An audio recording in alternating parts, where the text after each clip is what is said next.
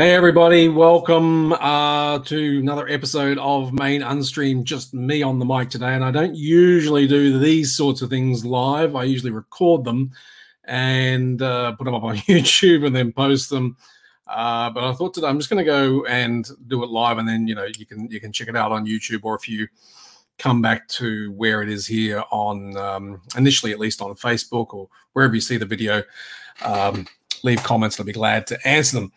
So I'm just going to get straight into it. So a lot of people around the world are wondering about how how we could have arrived where we're at, and I'm going to touch on a topic today which a lot of people will you know get rather emotional about and and, and start you know throwing labels around.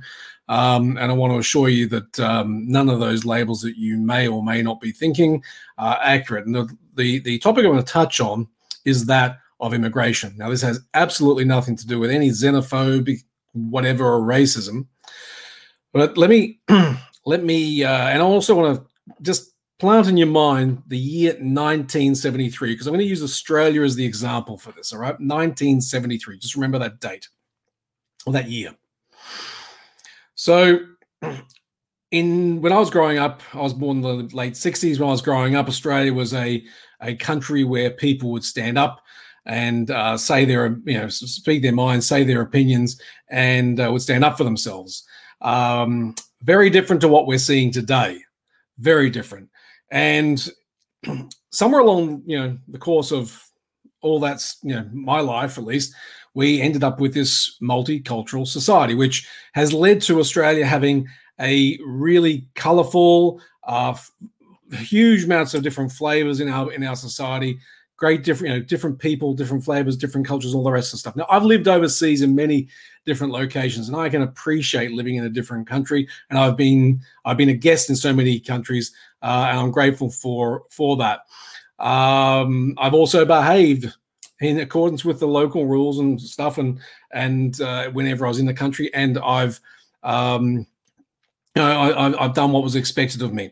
I've never never taken on citizenship though, so you know, if I had, then that would have been a different thing. But would have been even more intense. But we have this we have this um, we have this multicultural society. You know, just pick pick a nation, and we have someone who was born in another nation. In fact, I don't have I have a number of um, tabs in my browser to share with you in a second. One them I don't unfortunately have is a stat that I saw recently from the Australian Bureau of Statistics that says that roughly 50%, a little more than 50% of Australians today are uh, either born overseas or first generation of parents born overseas. Now, again, this is not you know beating up on foreigners. This is just stating a fact. And I want to ask you uh, uh to ask you. I want to get you to ask yourself a simple question.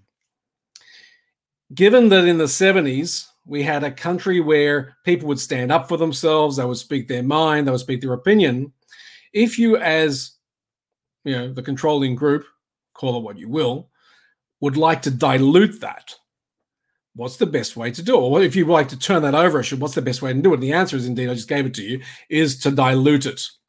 And so this concept of multiculturalism, which was really driven by Paul Keating uh, as Prime Minister in the 90s, actually starts in 1973. You know, obviously, with stuff leading up to it, but in 1973, it became. Uh, it, well, actually, let's just get the um, let's just get the government document up. You know, no, here you go, Australian government. Oh, you can't see that. Let me go and share my screen. Here we go. So, um, Australian government document. There we go.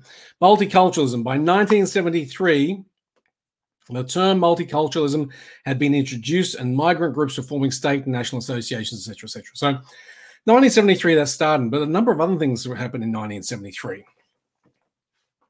1973 was uh, the year that Australia signed the UniDroit um, uh, or UniDroit um, Treaty, the Treaty of Rome. So it's I'll call it UniDroit. I don't know. A lot of people call it UniDroit.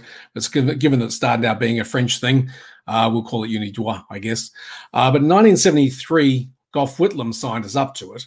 Um, and if you'll, you can see here on the document from the government, it was actually into it came into force in 1976. Okay, but 73 Gough, you can Google this stuff. Gough Whitlam signed us up to it in 73. A couple of other, by the way, a couple of other things happened in 73. We'll get to it. But why am I even talking about multiculturalism? Why am I talking about immigration or in terms of diluting society? Uh, and I'm not talking about diluting in terms of making us worse for you know for the different flavors and everything we have, but I'm talking about diluting the string, strong natured will of a society. Um, because if you think about where the majority of people who came into Australia as a result of multiculturalism, then they came predominantly from countries where government, uh, where police oppression was, you know, police police brutality, I should say, uh, was you know part and parcel of the daily daily thing. Government oppression was pretty normal. So we're talking countries in Asia, in, in India, and things like this. Now, uh, I have a lot of friends from around the world in different countries, and I also live in a neighborhood in Australia where we have 94% uh, what they call EALD, you know, English as an additional language or dialect. I didn't even know that English was a dialect, nonetheless, different topic. Um, and the majority of those people are from the subcontinent. And if you see them in action, there are some who uh, have been around Western countries for a long time and they're more awake to what's happening. Others, and, and still they themselves are not so willing to step up and speak out, but the majority of them will not step up and speak out.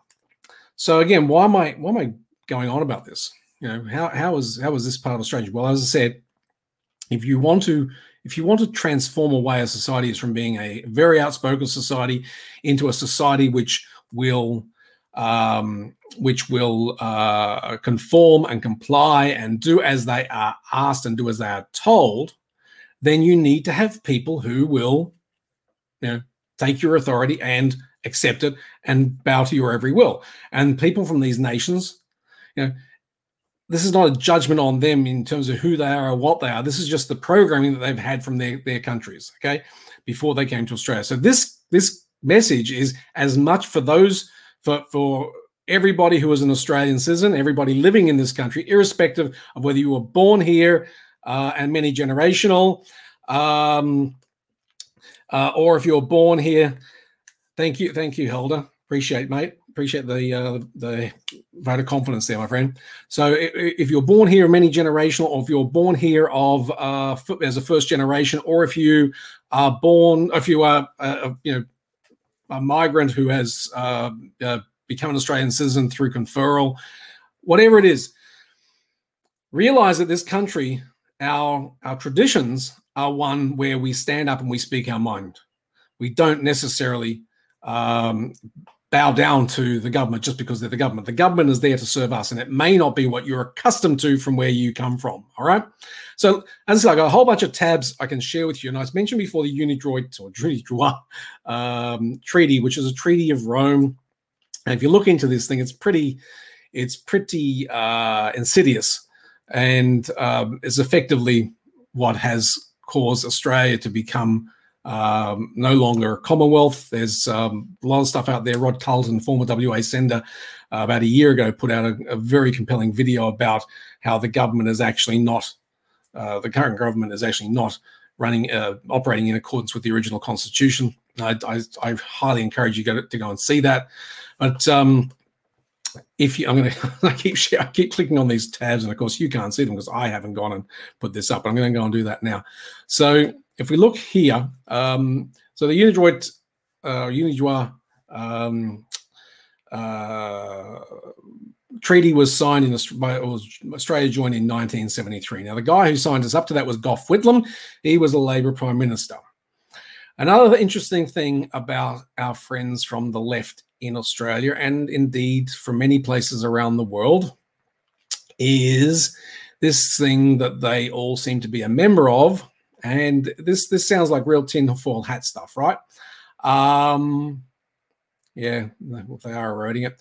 Um, namely, the Fabian Society, right? Now, as soon as I mention the Fabian Society to people, they uh, a lot of people go like, um, you know, what's that? That sounds like some sort of conspiracy theory. Now you can go and Google it. It's been around for a long time. In fact, the Fabian Society was being was established in 1884. It was actually an offshoot of another society which had um, slightly better ideals. But this uh, this particular society was the logo of them currently is a tortoise, uh, which represents, as they say here, the uh, predilection for a slow and imperceptible transition to socialism. I would call that more an insidious transition to socialism, but anyway, its its original logo was this one here, a wolf in sheep's clothing, right? Uh, which is indeed, as they say, its its uh, methodology for achieving its goals. Now, the thing about this Fabian Society is this: it's been around for a long time. It's uh, 100% left wing. Um, they don't make any secrets of what they're about. You can go and Google them and look up the Australian, the Fabian Society in Australia and in other countries, and you'll find their websites. And it's very easy. I mean, this is this is their current logo. When I strike, I strike hard. So they're you know going slow, slow, slow, slow, slow, and then bang. You know, we're seeing a lot of that in the US at the moment with um, the lead up to their uh, their elections, right? Um, you know, just a few things, right? What is the Fabian Society policy? It's a, strategy, a Fabian strategy is a military strategy where pitched battles and frontal assaults are avoided in favor of wearing down an opponent through a war of attrition and indirection. These guys, I, I encourage you again just to go and look this who these guys up or look up who these guys are, uh, what they do, and you know everyone bangs on about the um, the uh, Freemasons, but very few people go on about the Fabians. Interesting. In any case, if you think about it, you know, PM addresses student Fabians. No surprise there. Kevin Rudd, you know, if they're addressing the Fabians, you can guarantee they are Fabians, right? And they don't make a they don't make a secret of them being Fabians, right? And uh, Kevin Rudd, uh, uh, interestingly, uh, you know, Prime Minister who speaks Cantonese or Mandarin, whichever it was, speaks Chinese. Um, found that a very interesting thing. Um, this is another interesting book, Australians First Fabians by Race Mathews. I recommend you go and grab that one. Speech by Prime Minister uh, Bob Hawke, another Labor. You know, Paul Keating, um, another Fabian. Now, these guys. So these guys have been planning, as the you know the Fabian ethos goes. These guys have been planning what they're doing now, what you're seeing now, for a very very long time. So anybody who believes that what you're actually seeing now is this, oh, there's this virus thing going around or whatever, and the economy's tanking, and uh, yeah, that's a it's a really nice fluffy view of the world. But quite frankly, it's very naive. Um, if you believe for one second the stuff that you're seeing right now is just this chance happening, yeah, then you know I I, I really would like you to go and well first take a cold shower and then maybe come back to your computer and, and start searching some of the stuff that I'm providing here.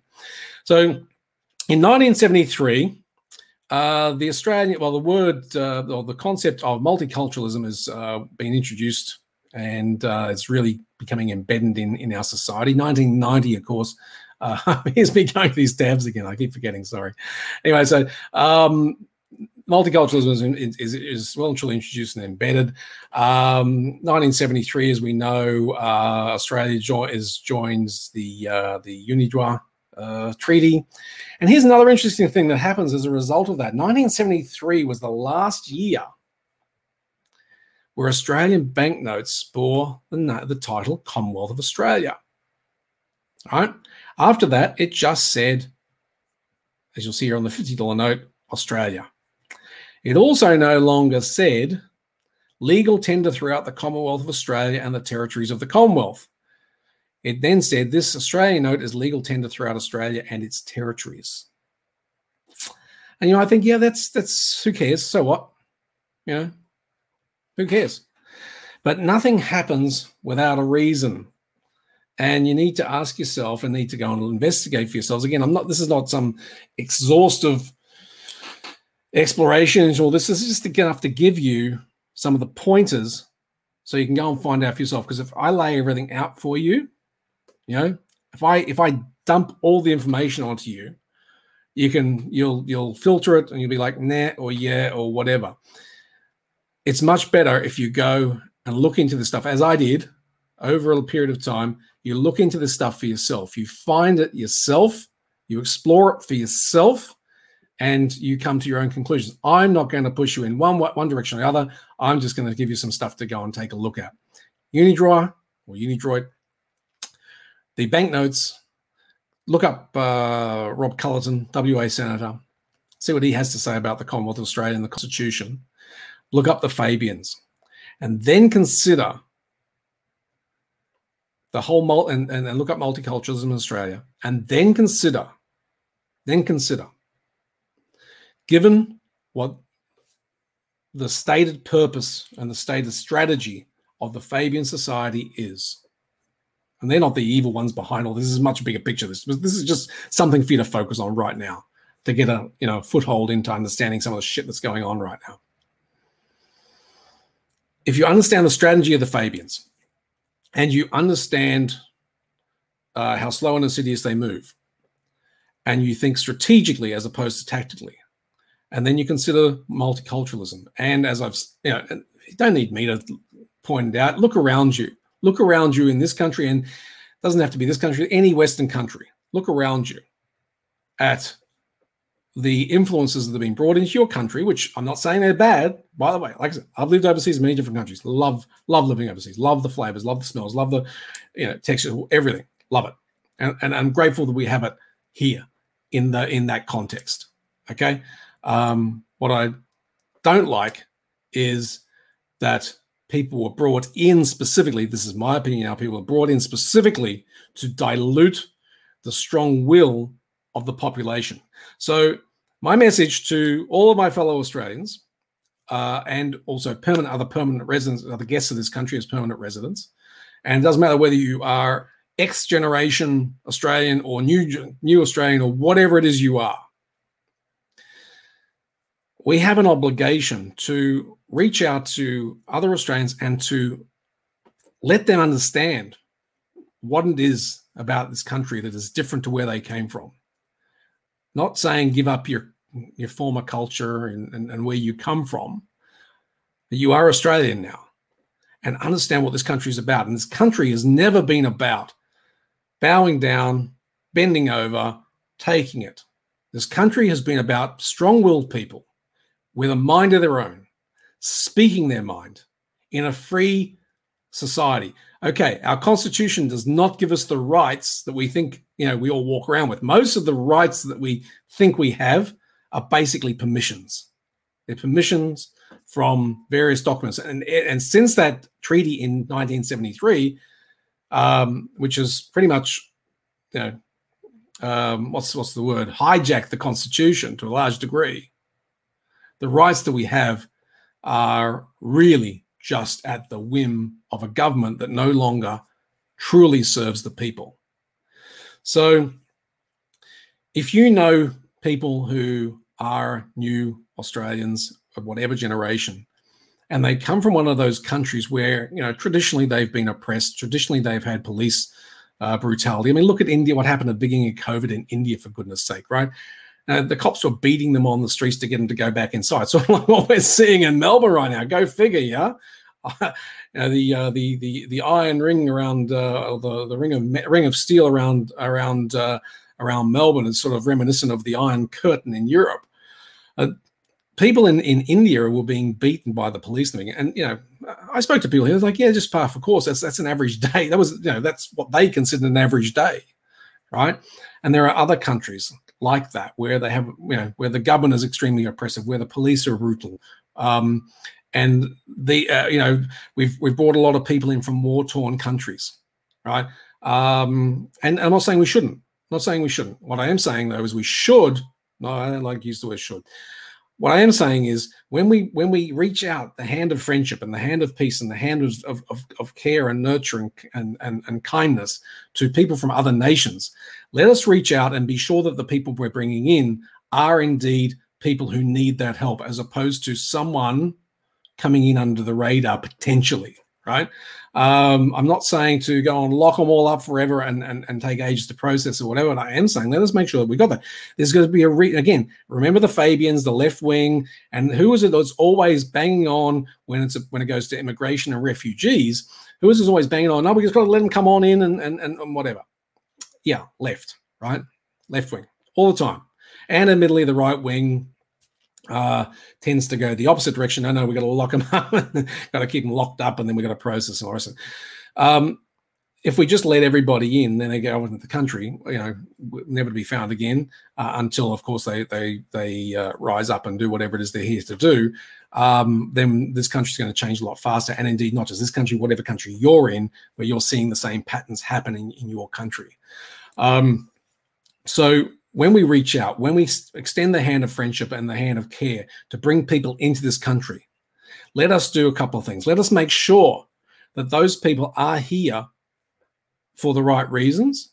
Let us also make sure that we educate them in the not just in English and, and our general values, and that's not just grabbing a meat pie and a, and a can of VB, God forbid, right? But um, that we educate them that this country is built on a very, very strong willed population, probably not unlike their own country back before it became a real shithole to live in. Yeah. Um, you know, whether it's one of the African dictatorships um, or, or one of the Asian countries, um, you know, whatever it is, let us let, let us educate the, these people and we the people can do that we can reach out in our communities in our cities in our suburbs um, where our children go to school, and we can talk to people there and let them know that this is a country where you have the right to stand up, even if that right is simply a permission. You have the, you have the ability to stand. Let's just say you have the ability to stand up. You have the ability to say, speak your opinion. Now, of course, we've been seeing people being arrested in in Victoria for putting their opinion out on on social media. And what the what what dictator Dan and his thug police who've been doing the arrests have been doing is they've just been using the incitement laws. You know, oh, you've been inciting people to go and break the law. Yeah, they've been inciting people. So they've been inciting people to go and speak their mind at a, at a, at a peace rally. The problem in Victoria is this, and the police commissioner in Victoria said it himself. The reason they didn't intervene in Black Lives Matter, the reason they didn't intervene was because they were afraid of potential violence and, and, and disruption and rioting. So, in other words, if you're a peaceful protester and all you want to do is have free speech and speak your mind, you're going to be harassed, you're going to be attacked, you're going to be arrested. Yeah. You're going to be confronted with an army of, of, of cops in full riot gear. But if you're a Black Lives Matter protester, right, they're going to leave you alone because they're afraid. They're afraid of being attacked. Yeah. What does that tell you? Yeah. That tells you quite a lot about what it takes these days in Australia to get your point across. And I'm not saying to anyone go out and attack the cops or anything like that. I'm not, not inciting anyone to anything like that. I'm just saying it's a very interesting observation that the commissioner of police would make that sort of statement. And you know what it is about those Black Lives Matter people? They have the, the, the cops have the same perception of them that they had of the union movement and the protests in the 70s. And that's another interesting thing, right? Back in the 70s, when a lot of these protests were going on, the force behind them was predominantly the unions. They were led by the unions. Okay, unions quite often left wing, but they were led by unions. Go figure. Where are your unions today? Where are your unions today? And I'll tell you where they are. They're all sitting pretty in their offices. And why? Very simple. The, the, the strongest unions in this country are all in industries which are considered essential services. So all their members are employed. All their members have jobs, or the greater majority. And those who don't are on JobKeeper. So why would we rock the boat? We're not going to rock the boat. We'll play ball with the government. Of the other unions, the majority of their members are again on JobKeeper. So no need to rock the boat. We're getting our members are paying our union dues. We don't need to rock the boat. We're going to save that credit for another time for another fight down the road. Why would we? Why would we do that? So where are your unions? They're they're they're being as gutless as politicians on both sides of the fence, and as the cops are, at least in Victoria and New South Wales, from what I've seen. Yeah, where are these people? If they had a strong population standing up against them, like we've seen with uh, there was a video I saw on um, and I posted on my Facebook um, profile today. I saw it; it was sent to me by a guy who's been being harassed by the cops in Victoria, and he fought, and he stood up. He was from the freedom movement. he stood up to them, and they backed down. Four cops, and they backed down because he came across aggressive. Now, I'm not saying you go off and be aggressive. I'm not trying to incite. I'm not looking to incite anybody to do anything. Again, it's a very interesting observation. Four cops, four cops, one guy filming it, and he's being verbal and vocal and you know quite offensive, quite frankly. But they back down. Isn't that interesting? Isn't that interesting? And where are the unions? Nowhere to be found. So go out and help your fellow Australians, irrespective of what generation they are. New, first, whatever. Help them to understand that this is a country which grew on the basis of a very strong willed, opinionated people who don't settle for shit from the government, who don't take whatever's given to them. We ask questions. We ask critical questions. We ask hard questions. And when we're not given straight answers, we go and we ask even harder and tougher questions. And if necessary, we go for the jugular. And it's not just a case now of, you know, okay, uh, next election we'll vote them out. You vote them out and you vote them in. Who gives a shit? Life continues. Same thing. Get rinse and repeat, just a different banner. You got to start thinking about who you're going to vote for and start voting independent. Sure, there'll be some chaos. There'll be some initially, he's going to get some chaos in, in, in the parliament if it's all independence. But the only way we're going to break this death grip that the two party preferred system has on this country, the only way we're going to do that is if we vote independence in and that they get a majority of the seats in the government, in, in, the, in the parliament, and that they form a government. And I realize that's a pretty wild concept, and a lot of people have reasons why it can't happen. Well, it can't happen. We saw it happen in the Netherlands. Now, admittedly, that that whole experiment went wrong after about third, well, probably after about ten years. After thirteen years, it was putrid. I'm not saying it's going to last forever, but these things are cyclical. And right now, we need to get r- rid of the current system we have, and we need to have strong, opinionated Australians who stand up for themselves, who ask the tough questions, who demand the answers, and who get to the bottom of stuff before it gets way too late, which it is getting to that point now. Anyway, enough from me. Half hour of your life, you're not going to get back if you watch the whole thing. Thanks very much for being here. Put comments in there and I'll answer them later on. Or if you're watching this on YouTube, uh, subscribe and uh, share this uh, with anyone you think might uh, might uh, find it interesting. And again, thanks very much for watching, everyone. Take care now. Bye.